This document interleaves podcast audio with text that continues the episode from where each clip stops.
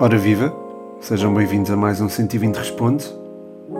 É o 120 Responde número 63, acho eu, 63. Uh, e está a ser gravado após um fim de semana de taça e antes de uma semana de competições europeias, de Champions e de Liga Europa.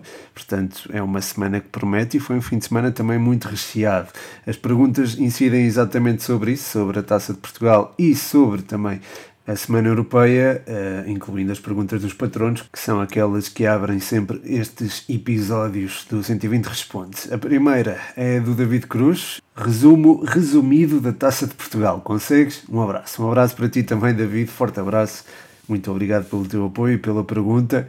Uh, claro que vou falar do Lolitano, não é? Tenho que falar sempre de, do Lolitano. Uh, um dos jogadores do Lolitano foi entrevistado no jogo interior, o Bruno Silva, uh, facilitado pelo, pelo, pelo, David Cruz, é preciso dizê-lo. Portanto, acho que também deve, devo, devo referir isto. Uh, se não ouviram, podem ouvir depois deste episódio a entrevista ao Bruno Silva, antes do jogo com o Estrela. O Lolitano esteve muito perto de ganhar ao Estrela, não conseguiu, uh, mas começou a ganhar.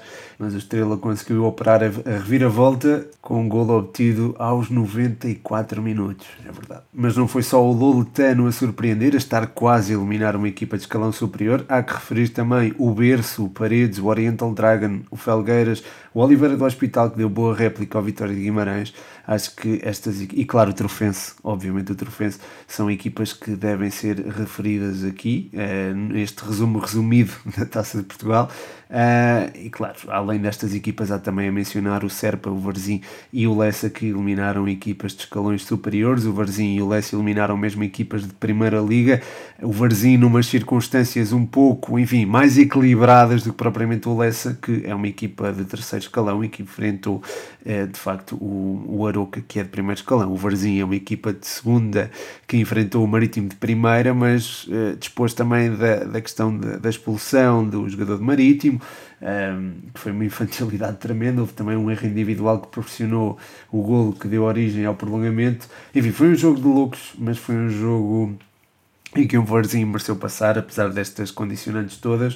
Uh, o feito do Serpa ao eliminar o, o Sporting da Covilhã também tem de ser mencionado, claramente.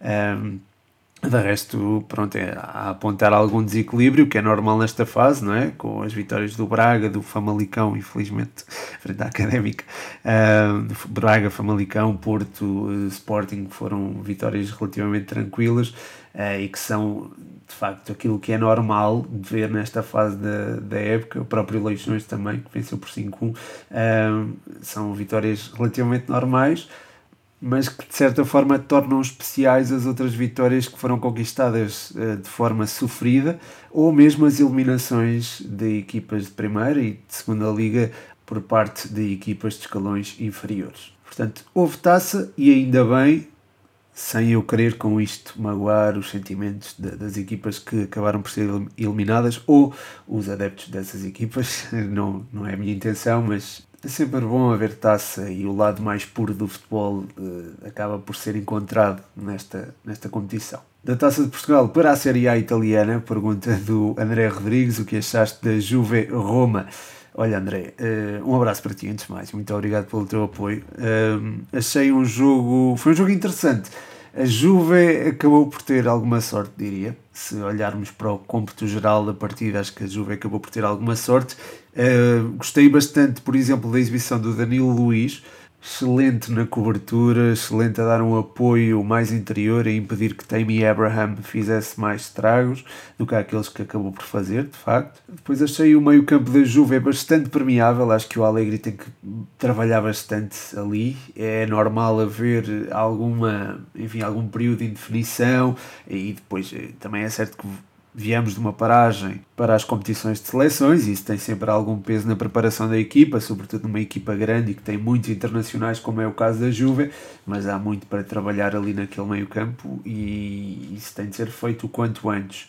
Um, mas pronto, foi um jogo, acho que a Roma justificava pelo menos um ponto, até pelo penalti desperdiçado e pela forma como foi obtido o gol da Juve, que foi assim um bocadinho aos trambolhões, há um cabeceamento do Bentancur contra a cabeça do Moise Keane isso acaba por proporcionar o golo, uh, mas de qualquer forma a vitória é da Juve e trará certamente muita confiança a uma equipa que precisa bastante dela. A seguir, pergunta já sobre as Champions do podcast universitário: qual a melhor estratégia para o Benfica não perder contra o Bayern e qual a melhor receita de bacalhau com broa?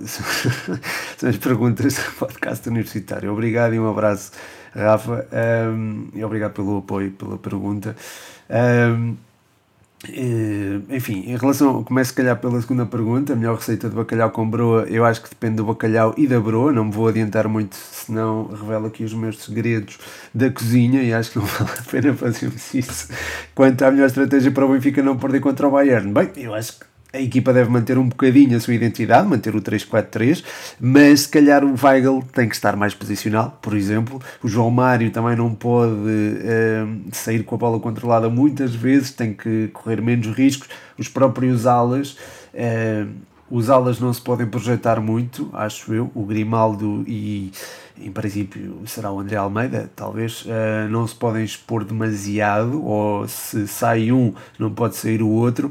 Portanto, acho que tem de haver essa preocupação. E depois, acho que Darwin e Rafa, ou se calhar, eventualmente, Darwin jogar na frente, jogar com Rafa e Everton. Uh, enfim, Rafa e Everton podiam dar um maior aporte defensivo do que propriamente Darwin e Rafa. Ou seja, acho que podiam jogar eh, Everton e Rafa, dando apoio aos laterais.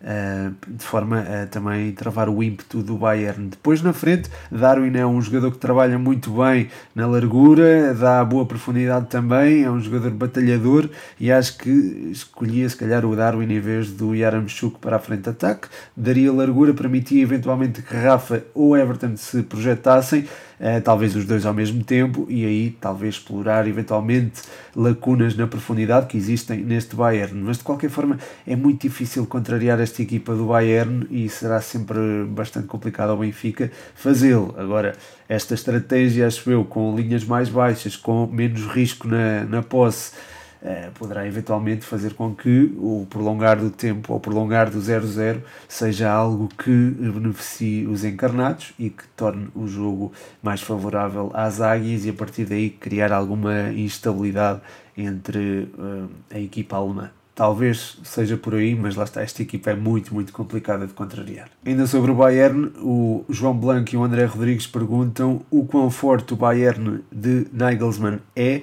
um, e uh, este Bayern é a equipa a praticar melhor futebol na Europa neste momento. Muito obrigado, Blanco, do Spanenka, muito obrigado ao André Rodrigues também pelo apoio, pelas perguntas. Aquilo que vimos na primeira parte do jogo frente ao Leverkusen é até assustador para as equipas portuguesas e para quem vai torcer pelas equipas portuguesas nesta jornada europeia, porque o Bayern cilindrou completamente uma equipa que tem muita qualidade, que é o Leverkusen. Portanto, acho que, e mesmo com os condicionantes das datas uh, FIFA, a equipa acabou por se superiorizar eh, e acabou por, enfim, resolver o jogo logo na primeira parte frente a uma das melhores equipas do, do campeonato alemão isso uh, ilustra por si só a qualidade desta equipe. Em cima disto, há vários fatores a ter em conta, como a capacidade de criar perigos a partir de zonas exteriores e interiores, capacidade para criar uh, oportunidades de golo através de lance de bola parada. São é uma equipa que, uh, enfim, ofensivamente é demolidora.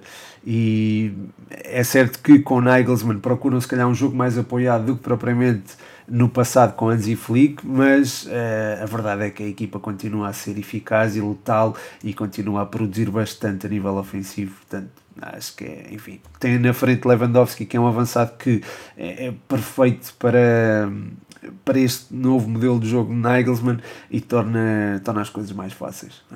É? Um, a nível ofensivo, poderá ter eventualmente algumas lacunas, uh, nomeadamente no controle da profundidade, mas isso já está a ficar bem afinado.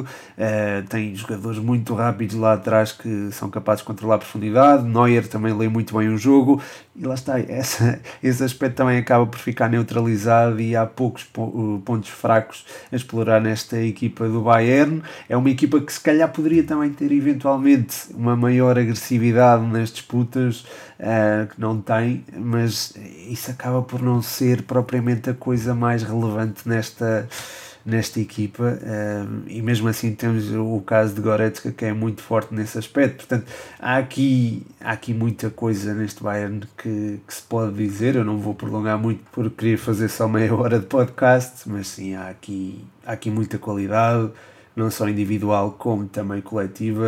É certo que não se viu logo, logo, logo no início da, da temporada, mas ela foi aparecendo e ela existe e lá está, acho que o Benfica vai ter muitas dificuldades em contrariar este Bayern. E sim, respondendo diretamente à pergunta do André Rodrigues, eu acho que este Bayern é de facto a equipa a praticar melhor futebol na Europa atualmente. A seguir, o Reply Teams PT pergunta, uh, ou faz aqui uma, um pedido de antevisão aos jogos das equipas portuguesas nas competições europeias. Obrigado e um abraço. Eu acho que, à exceção do Benfica, podemos ter aqui uma boa jornada europeia. Uh, quer dizer, o Benfica pode surpreender e pode até uh, conseguir um bom resultado, mas é menos provável do que, por exemplo, o Porto em casa frente ao Milan ou o Sporting na Turquia. Eu acho que este Sporting tem clara capacidade para superar o Besiktas, uh, ainda por cima no estado em que a, a equipa está, um, e o próprio Porto tem, também acho que terá capacidade para se superiorizar ao Milan. Uh, é certo que a equipa teve um jogo desgastante uh, frente ao Verona, uh, mas isso poderá não afetar a dinâmica da equipa, que tem funcionado muito bem lá na frente. O Rafael Leão tem oferecido uma qualidade ímpar e eu acho que está no topo da forma neste momento. Depois, se olhares para o meio-campo, o QSE e o Tonali fazem ali um duplo pivô que equilibra bastante a equipa. O Tonali também está, lá está, no topo da forma, na minha opinião. E depois tens ali soluções na frente bastante interessantes, além do Rafael Leão, tens o Brahim Dias, o Salamakers, tens o, um, o Olivier Giroud, tens, uh, tens o próprio Samu Castillejo, que saiu do banco no, último jogo, o próprio Zlatan Ibrahimovic, que está de volta. É uma equipa que ofensivamente pode magoar o Porto, mas acho que o Porto está preparado para suportar isto. Um, e é uma equipa que este ano, se calhar, está mais equilibrada a nível defensivo e acho que eventualmente o Futebol Clube do Porto poderá sentir dificuldades, mas uh, acho que também o Futebol Clube do Porto tem capacidade para superar uh, esta equipe, ainda para mais, uh, não jogando com o guarda-redes titular, o Manhã, nem, nem jogando com o Theo Hernandes. Portanto, acho que o Porto pode explorar isto e poderá até conseguir a vitória frente ao Milan. Depois o Sporting acho que também pode superar o Besiktas. lá está, o Benfica sentirá mais dificuldades e o Braga vai ter uma deslocação complicada à Bulgária para enfrentar o Ludo Goretz, mas eu acho que, enfim, é uma equipa plenamente ao alcance do Braga, apesar de ter conseguido, por exemplo, um empate frente à frente ao Midtjylland na Dinamarca, apesar de ter alguns jogadores com qualidade, como é o caso do, do próprio Josué, português, que já jogou na, no Vitória de Guimarães. E não só, há também o caso do Alex Santana, que também é um jogador com qualidade, o próprio Claude Gonçalves, não é? que já esteve no Gil Vicente. Uh, enfim, é uma equipa que tem qualidade, mas uh, lá está, são duas realidades distintas e acho que o Braga também tem uh, capacidade, não diria obrigação, mas acho que tem muita capacidade, ou acho que a probabilidade está a, joga a favor do, do Braga nesta deslocação à, à Bulgária. Portanto, acho que sim, acho que temos, estão reunidas as condições para que as equipas portuguesas façam uma boa, uma boa jornada, mesmo apesar de, de, da visita do Bayern a Portugal. A seguir, o Colazo pergunta que equipa portuguesa tem mais chances de seguir em frente na Europa? Pergunta, Colazo, obrigado por ela. Um, se seguir em frente na Europa significar também a Liga Europa, eu acredito que, ou seja, cair da Champions para a Liga Europa, acho que todas as equipas têm hipótese de o fazer. o Benfica tem claramente capacidade para superar o Dinamo de Kiev, diria, e, e, continuar na Europa. O Porto terá eventualmente mais dificuldades porque é um grupo mais uh, à justa, digamos assim, mas acho que também o poderá fazer. Uh, e o próprio Sporting também se pode superiorizar ao Besiktas. Uh, depois o Braga, neste grupo, também tem capacidade para seguir em frente. Quanto à, à continuidade nas Champions, acho que o Benfica, perante os resultados que obteve, mesmo perdendo os dois jogos com o Bayern, poderá eventualmente, se vencer o Dinamo de Kiev em casa, ambicionar a seguir em frente nas Champions. depois, o Porto, acho que poderá ter algumas dificuldades. O Sporting, acho que é muito difícil, é mesmo muito complicado, não tendo vitórias à segunda jornada e tendo pela frente um Dortmund e um Ajax, uh, com, com muita qualidade e já plenamente demonstrada, acho que será mais complicado para o Sporting fazê-lo, mas uh, pode acontecer. Uh, de qualquer forma, acho que Benfica e Porto estarão, se calhar, em situação mais favorável para, para continuar na Liga Milionária, digamos assim. Uh, a seguir, ainda sobre a Champions, Felipe Moreira pergunta se o Sporting não ganhar na Turquia ainda pode continuar na Europa. Muito obrigado, Felipe, um abraço para ti. Pode, eu acho que sim. Uh, por exemplo, empatar uh, com o Besiktas na Turquia e ganhar em casa, acho que quase automaticamente garante a qualificação para a Liga Europa. Portanto, acho que sim, acho que o Sporting pode continuar na Europa. Depois há a possibilidade de ganhar, eh, conquistar pontos ao Dortmund em casa ou frente ao Ajax fora. Portanto, enfim, eu acho que um empate não seria um resultado mau de todo, mas acho que o Sporting tem capacidade para ir à Turquia e trazer os três pontos. A seguir, o Hugo Lopes pergunta: Vitinha tem estado em grande nível, devia ser titular contra o Milan. Obrigado, Hugo, um abraço para ti. Uh, acho que pode ser uma solução. Sim, se for eh, um elemento mais solto uh, do meio campo, poderá fazê-lo. Talvez até jogando com Taremi uh, lá na frente, uh, jogando ali nas costas do Taremi. De, mas lá está, aí terias que ter um meio campo mais musculado. Talvez Sérgio Oliveira e Gruitch ali no meio campo antes, atrás aliás de Vitinha e depois tendo Vitinha o apoio de Otávio que vindo da esquerda ou da direita pode, enfim, pode facultar esse mesmo apoio. Uh, depois, no outro lado, eventualmente Luís Dias, para desequilibrar, acho que poderia ser uh, o figurino do meio-campo do Futebol Clube do Porto. Uh, portanto, sim, acho que pode ser titular contra o Milan. não sei se deve ou não, mas acho que, a meu ver, eu colocaria, porque acho que tem, está num ótimo momento de forma. É um miúdo que tem de jogar e pronto, é aproveitar também o palco Champions para lhe dar visibilidade. Portanto, acho que sim, acho que Vitinha pode jogar contra o Milan. Eu, eh, lá está, colocaria-o em campo. A seguir, o Miguel 45431 pergunta: Portugal pode passar a França no quinto lugar do ranking da UEFA? Muito obrigado, Miguel, pela pergunta. Um forte abraço para ti. Um, pode, eh, é preciso é que as equipas continuem a somar pontos e é preciso também que as equipas francesas vão perdendo esses mesmos pontos, algo que não será fácil existindo o PSG ainda em competição, existindo o Rennes na Liga da Conferência, por exemplo, e existindo também o Lyon e o Mónaco na Liga Europa com capacidade para seguir em frente e fazer uma boa campanha. Portanto, vai ser muito complicado, acho eu, Portugal, ultrapassar a França na, no ranking da FIFA, mas pode acontecer. Pode acontecer. Eu espero que aconteça, não é? acho que todos esperamos que, que isso aconteça. A seguir, o Days Off pergunta: Barcelona começa a ver alguma luz ao fundo do túnel ou é preciso uma mudança? Um abraço. Um abraço para ti também e obrigado pela pergunta. Eu acho que o Barcelona só saiu dos cuidados intensivos, acho que continua hospitalizado, digamos assim, porque continuam a haver desacordos uh, internos uh, que passam cá para fora, continuam a existir algumas, alguns conflitos, os resultados, enfim, a vitória sobre o Valência Noutras ocasiões seria claramente expectável. Uh, nesta ocasião não foi. Uh, quer dizer, foi, mas não. É, uma vitória contundente seria aquilo que era mais esperado e desta vez uh, não, pronto, não era esperado que o Barcelona convencesse. Acabou por fazê-lo, beneficiou também de uma grande penalidade, por exemplo. Uh, Ansu Fati apareceu bem, acho que também pode ser aqui uma lufada de ar fresco. O Depay também se evidenciou, isso é positivo. Uh, enfim, acho que ainda há muito para melhorar. Há mudanças a fazer, agora não sei se há capacidade financeira para as fazer. E eu, quando digo isto, penso em Ronald Koeman. Porque as declarações que ele teve não são dignas de um treinador do Barcelona. As declarações, uh, quando mencionou que graças a ele este clube tinha futuro. Eu acho que esse tipo de declarações, enfim, eu não gosto de ser aquela pessoa que diz esta pessoa disse isto, logo é isto, não é?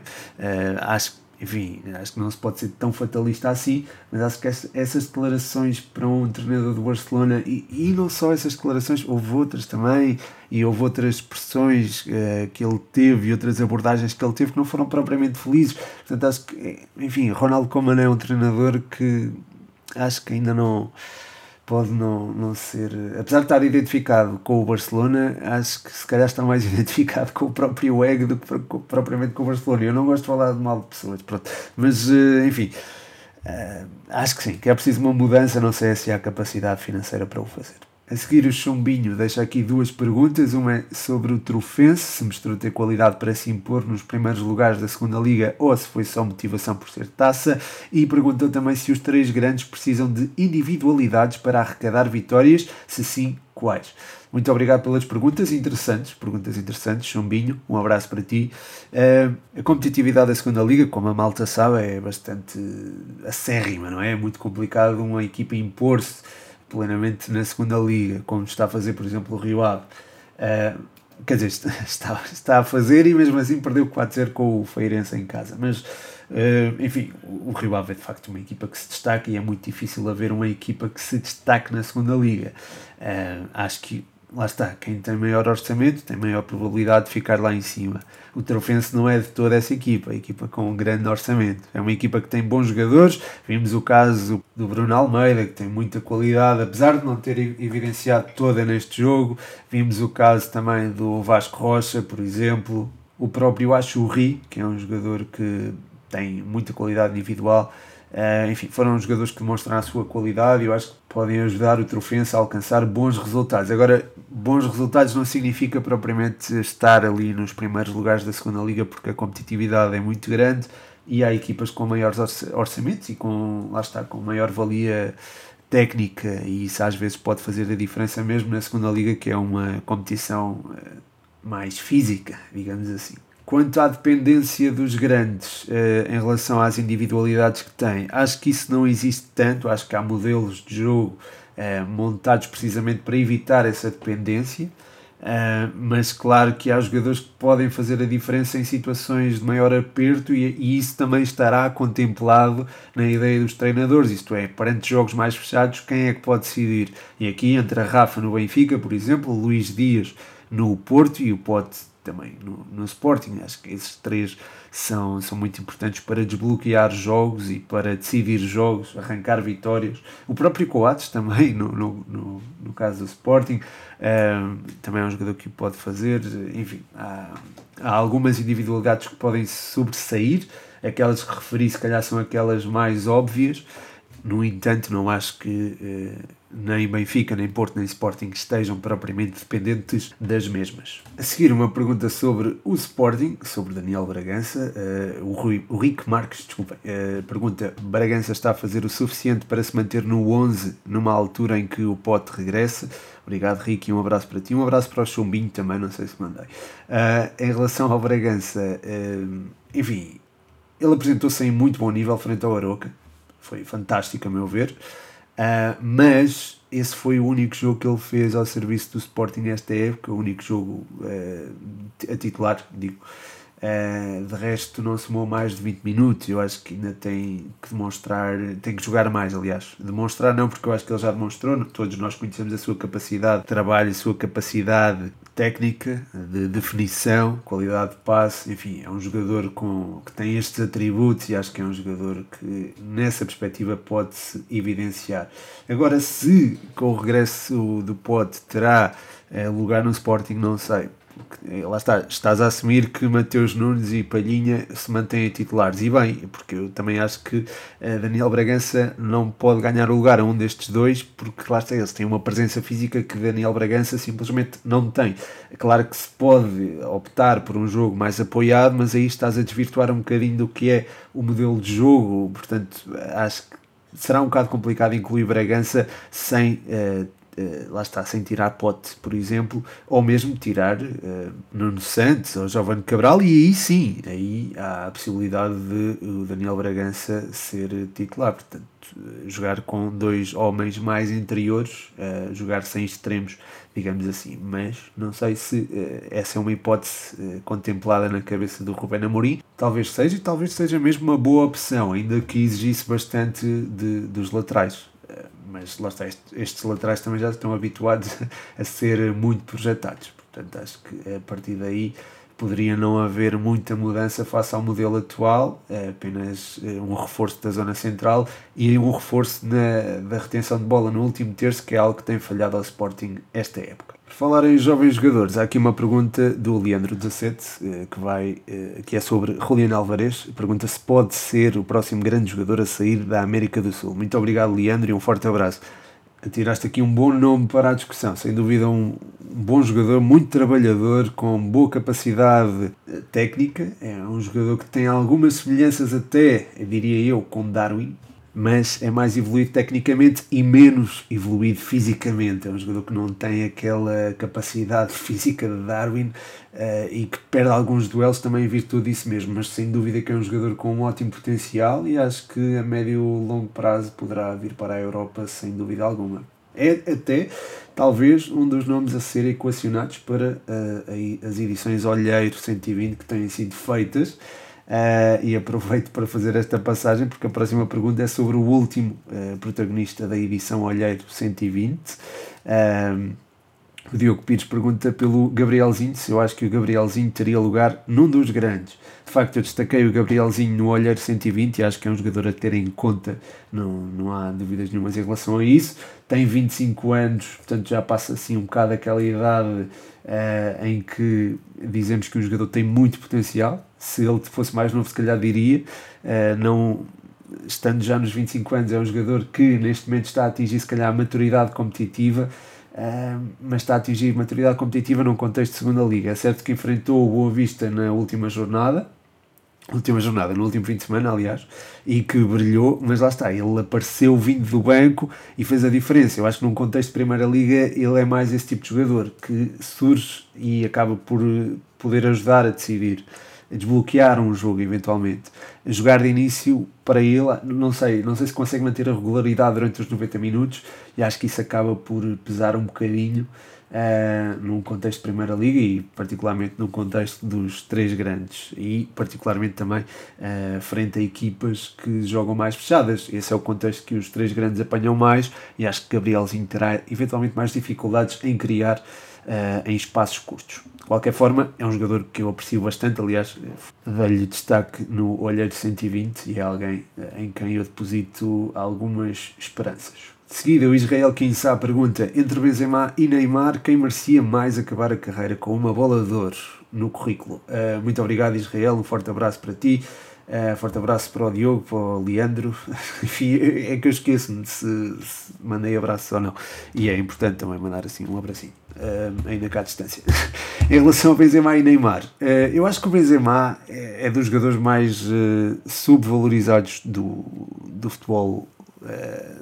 enfim, dos últimos anos, dos últimos 10, 15 anos, acho que o Benzema foi, passou muito à sombra da, do protagonismo e acho que é alguém que merecia ter esse protagonismo. Portanto, se calhar, nessa perspectiva, uh, era ele que merecia essa tal bola de ouro. Uh, de qualquer forma, se tivesse que escolher entre os dois e uh, se tivesse que escolher pelo talento individual, sem dúvida, sem dúvida que Neymar ganhava essa bola de ouro. Portanto, é uma pergunta complicada, é uma pergunta interessante também. Eu acho que vou colocar esta até na promoção do, do episódio e pronto, obrigado por ela. Mas, mas sim, eu se calhar dava a Benzema pelo facto dele ter sido um bocadinho, estar um bocadinho fora dos holofotes e se calhar merecer mais o destaque por aquilo que ofereceu particularmente ao Real Madrid nos últimos anos. Por fim, uma pergunta do André Vigário: que medidas devem ser tomadas para reforçar a segurança no futebol depois dos tiros no jogo do Olímpico de Montijo? Eh, e estes tiros não foram remates muito fortes, foram tiros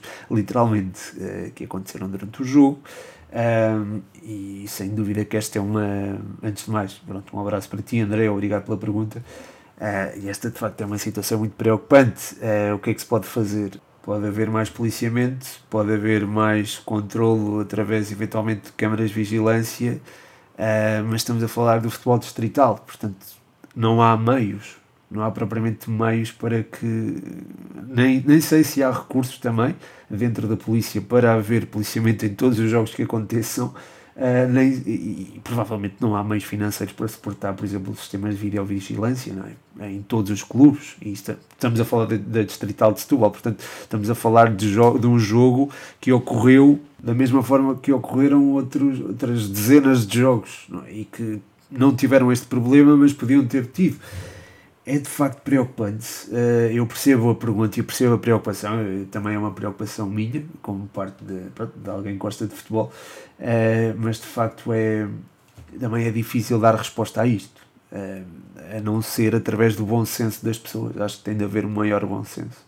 e acho que é a partir daí que as coisas poderão eventualmente começar a ficar resolvidas. Eu acho que quem, quem está dentro do campo também tem alguma responsabilidade nisto, uh, no sentido em que, uh, não sei se foi o caso, eu não vi o jogo, não sei o que é que proporcionou, uh, também não estou propriamente muito, muito informado sobre aquilo que se passou dentro do jogo, mas, por exemplo, evitar comportamentos anti-jogo que acabam por criar alguma frustração na, na plateia, acaba por desvirtuar o jogo também, haver, sei lá, haver algum, algum respeito para com o público, que, enfim, não sei se na Distrital de Setúbal houve o, pagamento de bilhete ou não, mas possivelmente não, é, mas é, haver respeito por quem está na bancada, não digo por quem pagou o bilhete, mas por quem está na bancada, acho que também é, são, são coisas a ter em conta, não é? Eu sei que o futebol é bom haver competitividade, mas essa competitividade não pode chegar a um ponto em que a equipa que nós enfrentamos é a nossa inimiga e não é a nossa adversária. Portanto, eu acho que as medidas tomadas uh, partirão de cada um e acho que tem de haver bom senso. Da mesma forma que se superou, ou que se está a superar uma pandemia, acho que também se pode superar a violência no futebol, que é uma coisa uh, mais pequena, mas que pode ser uh, também fatal e muito má também para, para, o, para, para o desporto que nós, nós tanto gostamos. Mas pronto, é assim que encerramos nesta nota de, de, alegria este episódio número 63 do 120 Responde. Espero que tenham gostado. Uh, deixo uma nota para o Patreon, continuem a apoiar, uh, malta que apoia. Agradeço imenso esse apoio e pronto, proponho à malta que está a ouvir que também uh, uma ajudinha e que pronto, passe no Patreon, patreon.com.br futebol 120. Uh, não, obviamente que, que estarei muito agradecido a quem o fizer. Uh, mas agradeço também a todos os que ouviram até ao fim, a todos os que deixaram perguntas, a todos os que vão deixando likes e aguardar publicações, sobretudo nesta altura com o Instagram me está a penalizar uh, por não ter tido muita atividade, ou pelo menos foi assim que me explicaram. O período de inatividade está, que tive aqui há uns tempos acabou por tirar-me um pouco o alcance e isso está-se a manifestar no número de likes, no número de, enfim, número de comentários também. Portanto, enfim, se puderem deixar o vosso like, comentar, etc., seria muito bom. Uh, ficarei muito agradecido por isso, mas já fico agradecido por ouvirem o podcast. O meu nome é Pedro Machado e este foi mais um 120 Responde.